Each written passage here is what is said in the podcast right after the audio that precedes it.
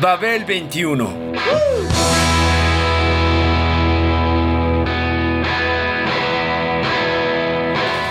El rock de hoy.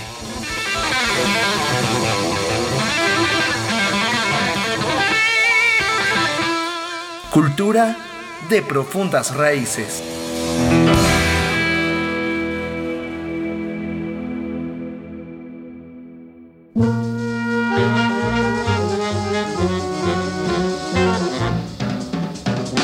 Miles Davis se ha constituido en figura central en los debates sobre el significado del jazz en la cultura contemporánea desde que apareció.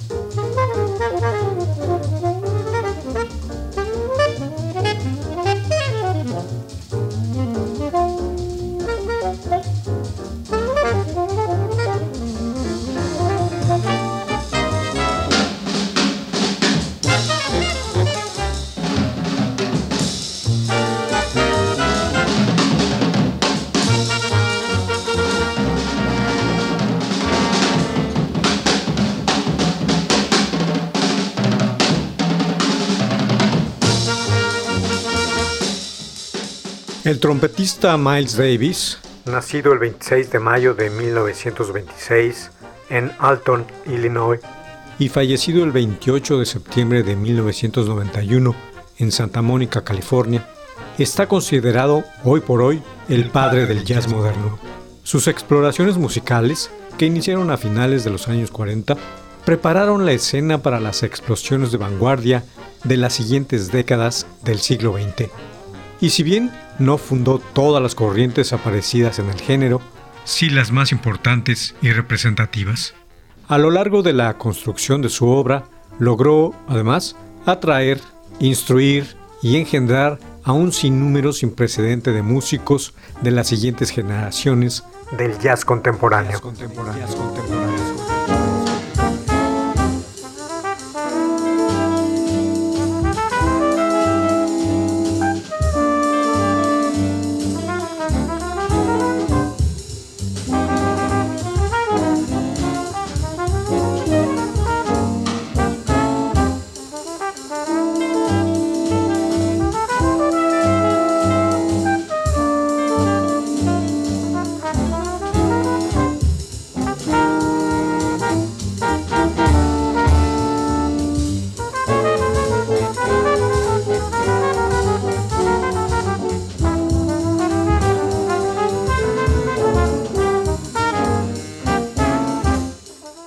Su importancia para el rock también es fundamental.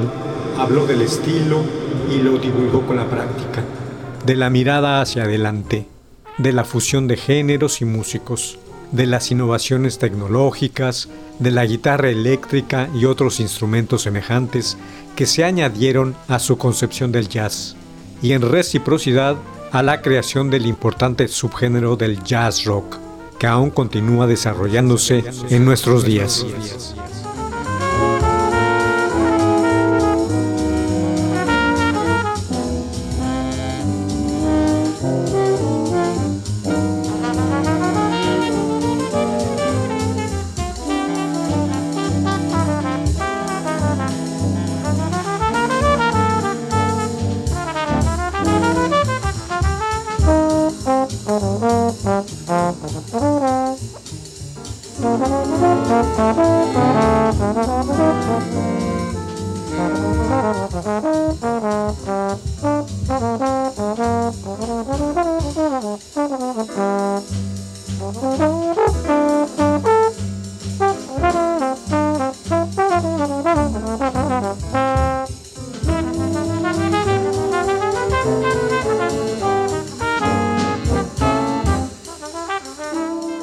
En vida, y también ahora, durante los años que han transcurrido desde su muerte, Miles Davis se ha constituido en una figura central de los debates acerca del significado del jazz en la cultura contemporánea, la cultura afroestadounidense de la que formaba parte importante.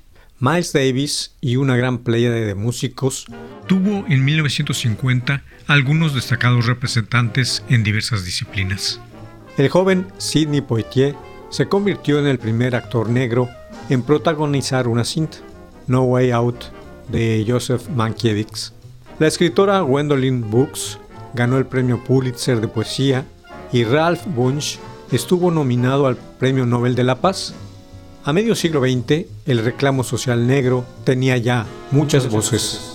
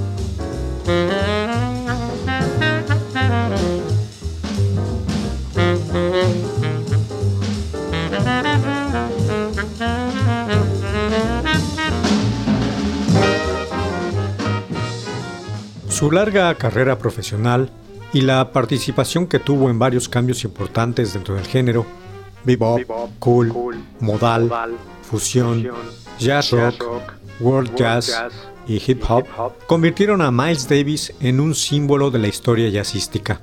Historia misma que lo tiene anotado como hacedor de clásicos y obras maestras, como los álbumes que comentaré durante esta serie dedicada a él, y sabiendo ya que cada uno de ellos representa la culminación de decenios distintos, pero encadenados a una evolución creativa fundamentada en la realidad social y adornada además con las coronas necesarias de la leyenda y el mito.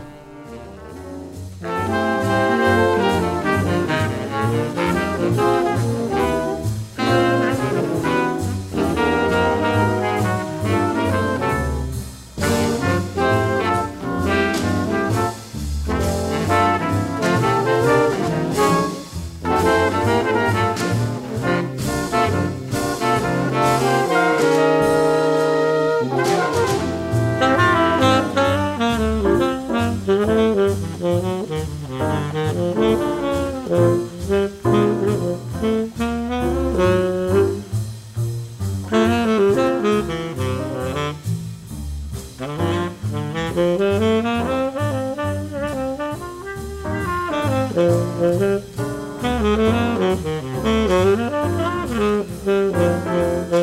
you.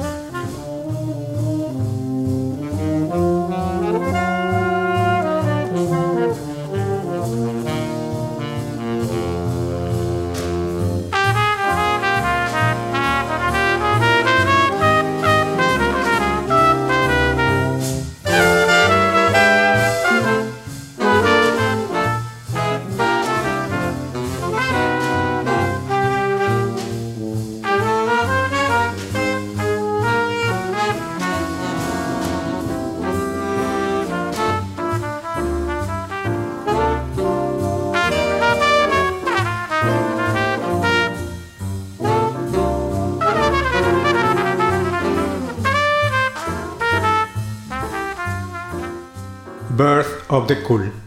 Miles Davis siempre recordó lo que Charlie Parker le dijo en alguna ocasión. La música es tu propia experiencia, tus pensamientos, tu sabiduría.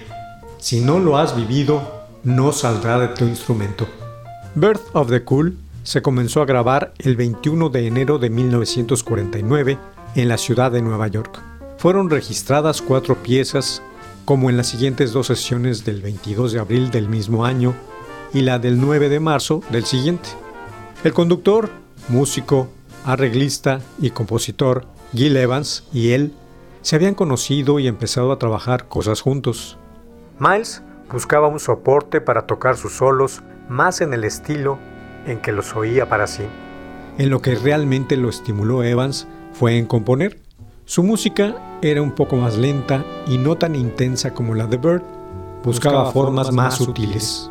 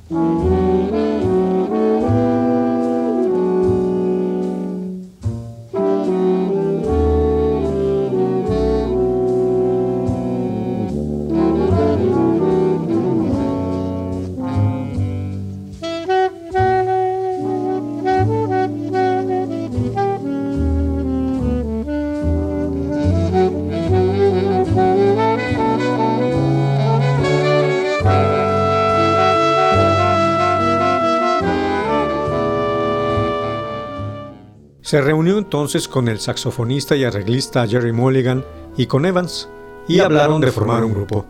Concluyeron que querían un noneto. De hecho, Gil y Jerry decidieron cuáles serían los instrumentos. Mucho viento. Pero la teoría, la interpretación musical y lo que la banda tocaría fueron idea de Miles Davis.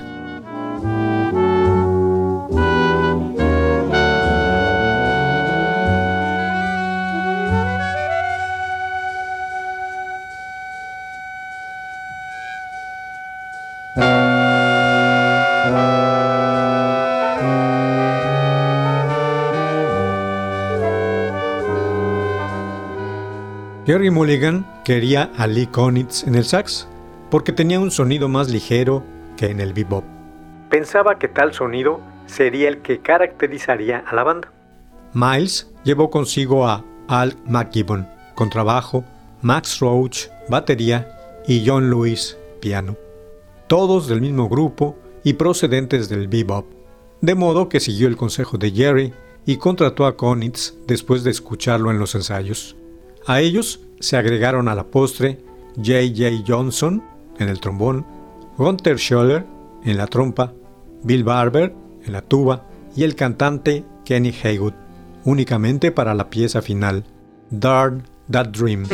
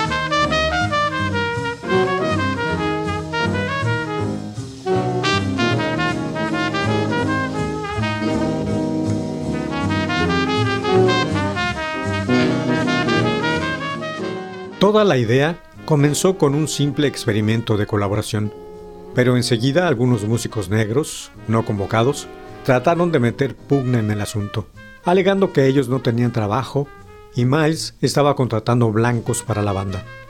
Miles les respondió que si un tipo sabía tocar tan bien como tocaba Konitz, y esto es lo que los enojaba más, lo contrataría y no le importaba un bledo si era verde o tenía el alma roja. Él los contrataba para tocar, no porque fueran de un color u otro.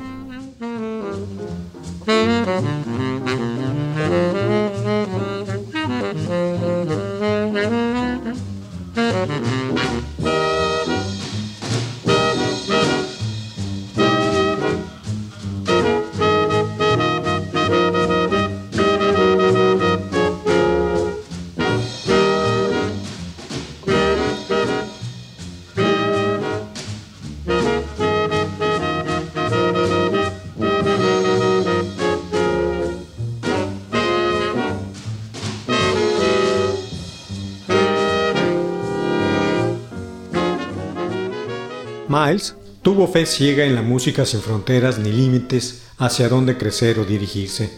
Siempre buscó nuevos horizontes desde que comenzó su carrera. Nunca estuvo de acuerdo con quienes opinaran lo contrario, ni nunca existieron restricciones para su talento.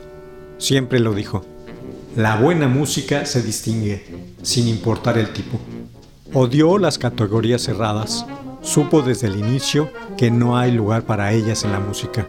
Los frutos de su filosofía comenzaron pronto a brotar.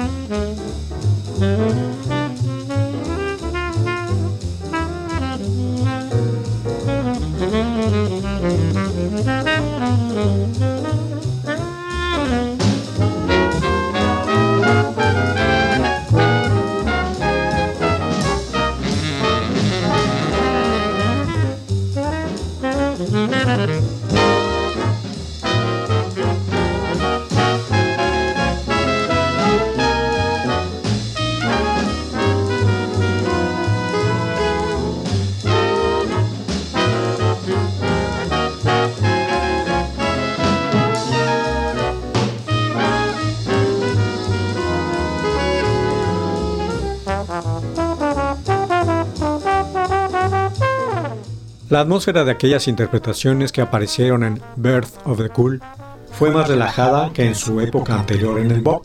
Los temas resultaron fluidos y ligados, y aunque es evidente que Davis había aprendido de Parker y Gillespie, también hay claros indicios que homenajeaba el introspectivo fraseo de Lester Young. Los temas de Davis en este disco resultaron de gran complejidad armónica debido también a los arreglos de Mulligan y Evans.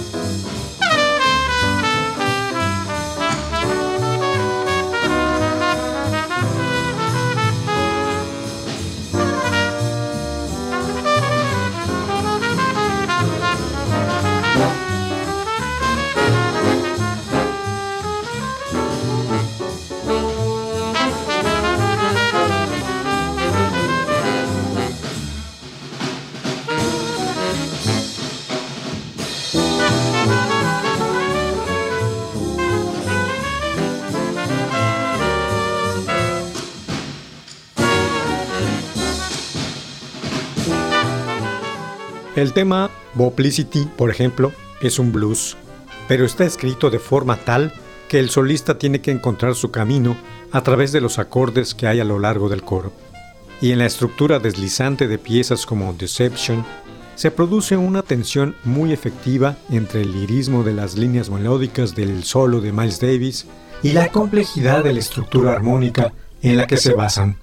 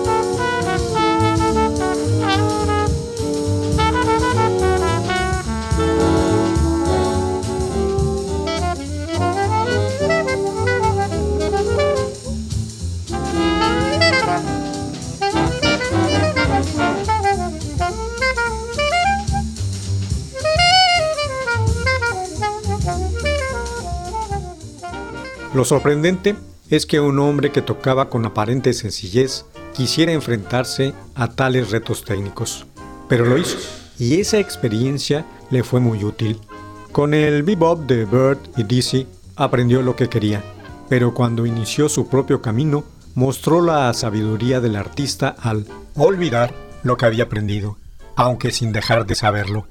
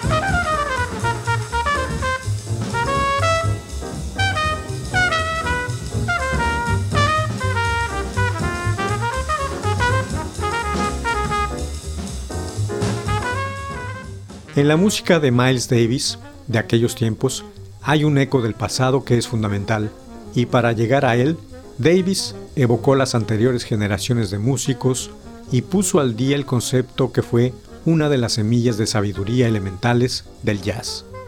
Recuerda, recuerda, olvida, olvida y evoluciona con tu propio estilo. Y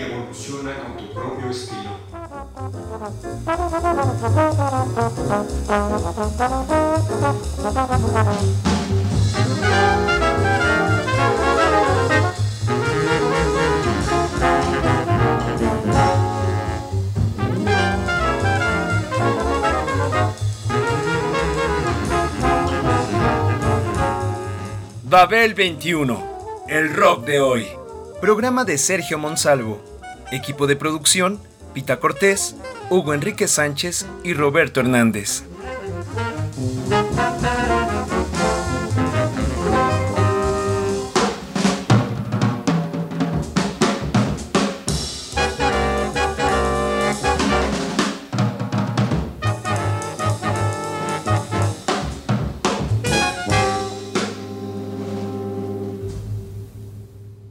Radio Educación.